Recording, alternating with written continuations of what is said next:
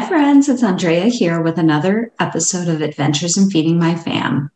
Recently, a friend reached out to me and described their desire to lower their blood sugar levels.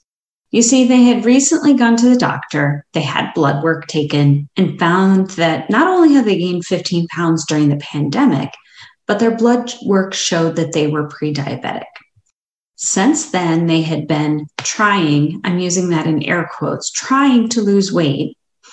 This was new to them. They'd never been a dieter before, and their weight had been previously pretty stable.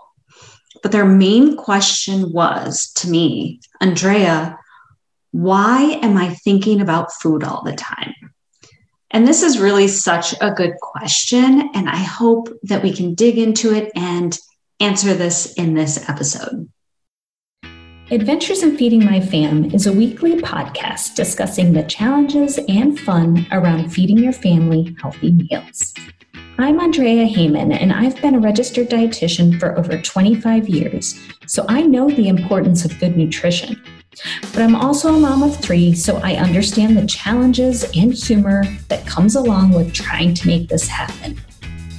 In this podcast, I'll share my tips, tricks, and menus, but I'll also share the stories and food prep failures that come along the way too. Interview guests will discuss family food traditions, how to strengthen bonds around the family table, as well as their favorite family recipes. There isn't one right way to feed your family, but there are countless stories, and you can take bits and pieces and learn from all of them. So let's do a little bit of quick background first to understand that there are a couple of pathways that trigger thoughts about food. First of all, we've got the homeostatic pathway. This is kind of our body's primary mechanism for letting our brain know that it needs energy from food. It's the main trigger to keep us with energy balance. So, when your body needs energy, it releases certain hormones, letting your brain know that you're hungry. That primary hormone is ghrelin. I always remember that one because ghrelin, it's kind of like your stomach's growling. But then the opposite of ghrelin, the hormone that tells us when we're full, is leptin. But these are your primary hunger hormones. And sometimes when you're thinking about food, it simply means that you're hungry, in particular when it's been a long time since you've eaten. And that's just your body's way of telling you that, hey, it's time to eat. More commonly, people think about other factors, more emotional factors that kind of affect us and trigger us to want to eat and those thoughts about food. Whereas the homeostatic pathway that we were just talking about those triggers are because of actual physical hunger. However, the hedonic pathway might cause you to think about food even when your body doesn't really need the calories. And the hedonic pathway is triggered by many things, including the environment around you. You know, if you have a bowl of fruit or a bowl of candy sitting out, food availability, whether there's lots of choices available to you that's going to trigger you to eat. Your thoughts, advertising, commercials, clips that pop up on Facebook advertisements, your emotions, where you are with that, and definitely stress. There's also sometimes environmental cues or being in the presence of food or simply hearing someone else talk about food can cause you to think about it. In addition, research shows that super hyper palatable foods definitely stimulate the hedonic pathway in your brain, but might even encourage more kind of like addictive kind of qualities and such thinking about more food, like thinking about food more than usual.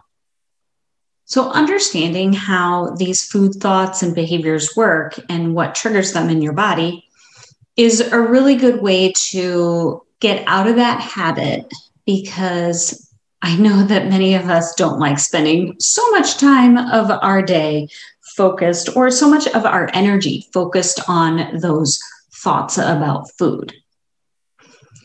So it's really a good idea to kind of understand your individual circumstances. And there are a lot of possible solutions that you can try to figure out what works best for you. So I'm going to give you 10 tips to consider when you're trying to kind of curb that habit and curb all of those thoughts about food. So, first of all, I want to tell you to take it easy on yourself. Each of us has a really unique relationship with food, and it's very personal and complex. It may take time to fully understand your relationship with food. And in the process, it can be easy to let those feelings of guilt, blame, or frustration kind of build up when you can't get yourself to stop thinking about food.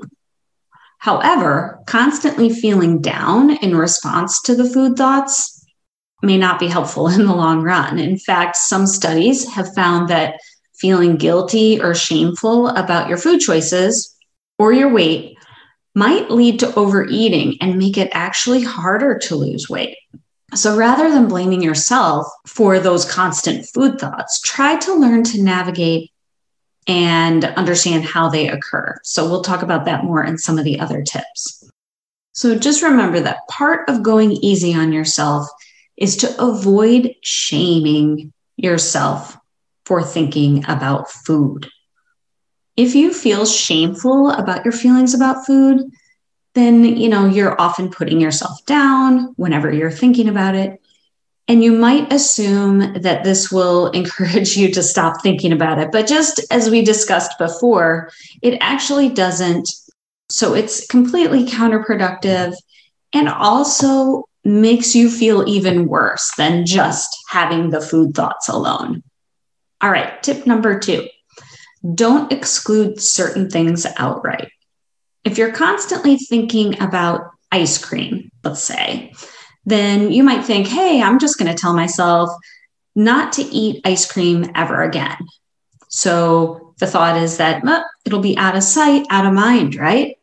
No, not at all. What actually happens, and there's research that shows this, the research shows that restricting certain foods makes you actually think about them more, not less. Eliminating foods and being super strict about what you eat is not sustainable a long time. In fact, I did an entire episode on this topic. If you want to go back and hear more, you can listen to episode 45. So if there's a certain food that you think about more than others, don't eliminate it completely. Instead, eat a small amount of it and you'll likely stop fixating on it. Oftentimes, foods that we define as taboo foods, once we allow ourselves to have them and enjoy it, we realize we don't like them as much as we thought. It's really amazing. I've worked with a lot of people about this, and once they have that taboo food, they realize, huh, I liked it, but it's it's not as good as I thought, which obviously makes it easier to enjoy them until we're satisfied, but that we don't have to binge or overeat these foods. So for many of us, setting those strict rules on what you will or won't allow yourself to eat, it really doesn't work in the long long run. Instead, Try not to make any foods off limits and allow yourself to trust your body's natural hunger and fullness cues. Okay, tip three definitely enjoy healthy meals and snacks. Research shows that eating meals and snacks that are both nutritionally adequate and satisfying to your taste may help control your appetite. As a result, this may suppress lots of those food thoughts throughout the day. Nutrient rich foods are those that contain good amounts of vitamins, dietary fiber, things like fruits, vegetables, nuts, seeds, lean protein sources, things like that. And foods that are high in protein and high in fiber typically keep you feeling full longer, which can help keep those food thoughts at bay. Oftentimes, when we are trying to limit the food thoughts, it's because we're dieting, and that means maybe we're not nourishing ourselves in the best, most healthful way. And we really want to think about how can I satisfy my body without making it feel deprived so that we can eliminate those excessive food thoughts and really listen to your body. If you are hungry, you should eat. Tip number four drink enough water. When I tell you to drink enough water, it's not like those folks that say, drink a really big glass of water before you have dinner so that you don't eat that much. No, it's not in a matter to kind of restrict what you're taking in. I'm simply telling you to stay well hydrated throughout the day. This is because our hunger signals and our thirst signals often are confused. So if we're feeling very thirsty, if we're a little dehydrated, our brain gets a little confused and might think that we're actually hungry. So, staying hydrated throughout the day might decrease how often you end up thinking about food. And drinking enough water helps lower those cravings for those super hyper palatable foods like salty, kind of snacky foods. And some people may find that drinking water throughout the day suppresses that hunger. Tip number five identify your patterns and triggers. Another way to better understand why you're having food thoughts is to identify the things in your life that trigger the hedonic pathway and cause you to think about food when you aren't actually hungry. So, the first question is if you're thinking about food, ask yourself if you're actually hungry. If the answer is no, then in a very non judgmental, compassionate way, I want you to ask yourself again why that is. Why are you wanting to eat? Is it due to stress? Is it because of boredom? Is it just feeling emotional? watching other people eat, or being around hyper palatable foods. Talking about food with family or friends. So having the conversation sometimes triggers those desire for food. Or whether it's commercials or advertisements or images that you're seeing about food. Like I said, if you ask yourself the question why you are eating or why you are hungry and thinking about food, I want you to do this in a very non judgmental way. Collect the information so that you can learn what your triggers are, and this can be very helpful for the future. Tip number six learn to let the thoughts pass. Sometimes you really don't need to act on those food thoughts immediately and often those food thoughts can be very temporary. So if you notice the food thoughts are coming to you, but you're not really hungry, you can distract yourself with thoughts about other things. So things like take a pause from what you're doing, stand up and stretch, take a walk, read something that interests you, work on your favorite craft or hobby, play a game, call a friend, meditate for a few minutes, or journal how you're feeling. These are all positive ways that can help you kind of bridge that gap in time and often just putting like a pause between the immediate gratification of reaching for food right when you have a food thought can be very helpful. Tip number seven consider mindful eating. This is one of my favorite topics. Mindful eating is really a technique characterized by being present and aware of the full mind and the body experience that you have when you are eating. It can be really beneficial for your health and really help to give you a positive relationship with the food that you're eating. So, some of the practices include eating slowly, removing distractions like TV or your phone when you're eating, paying attention to the colors, the scents, the textures, and flavors of food, and really staying aware of the body's hunger and fullness cues throughout the meal. I recently offered a mindful eating challenge. If this is appealing to you, you can catch the video recordings on my Facebook group in the Facebook group page under guides. If you want to join the Facebook group, it's called Adventures in Feeding My Fam. You can search for it on Facebook and find it there. And also, I'll leave the link in the show notes if you want to be a part of that really supportive, kind, wonderful Facebook group that I am happy to be a part of. Tip number eight move more. So, just finding some additional physical activity that might provide a positive option for you. And oftentimes, physical activity can boost the emotions that we're feeling. And often, that boost in mood can limit our emotional eating, but also suppress our actual appetite, not in the situation when we're actually hungry, but in the situation where it's really the hedonic pathway that is triggering us to want to eat. And obviously, physical activity has its own health benefits and can be very, very satisfying. All right, my last tip is that know when to ask for help.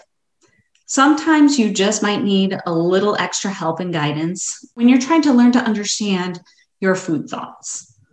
If your thoughts about food or body image or your eating habits are so intense that they're interfering with your normal daily activities, that is when it is definitely time to reach out to a trained professional. So if you have more questions, feel free to book a free discovery call with me. If you need more assistance or guidance in kind of addressing your persistent food thoughts, then I am happy to talk with you and we can talk about strategies that are going to work best for you. The link to sign up for a discovery call with me will be in the show notes. And really, I'm always here and happy to help you out. Until next time, take care. Can you believe we're approaching one year of a podcast? I can hardly believe it. I'm amazed at how much the podcast has grown over this past year. And I really love hearing all the wonderful feedback I receive from all of you. I literally read every review and every comment that is left for me. If you haven't submitted a review, I'd really appreciate if you would. If you're willing to, then I will send you a bonus mindful eating meditation. Simply go to iTunes, complete the review, and write your comments. But before you submit it, take a screenshot of the review and do one of two things either email it to me at adventures in feeding my fam at gmail.com or post it to your stories on Instagram and tag me. Once you do that, then I will get your information so I can send you that bonus mindful eating meditation so that you can work through those long-standing ties to food and really begin to get to the crux of anything that's been holding you back over the time.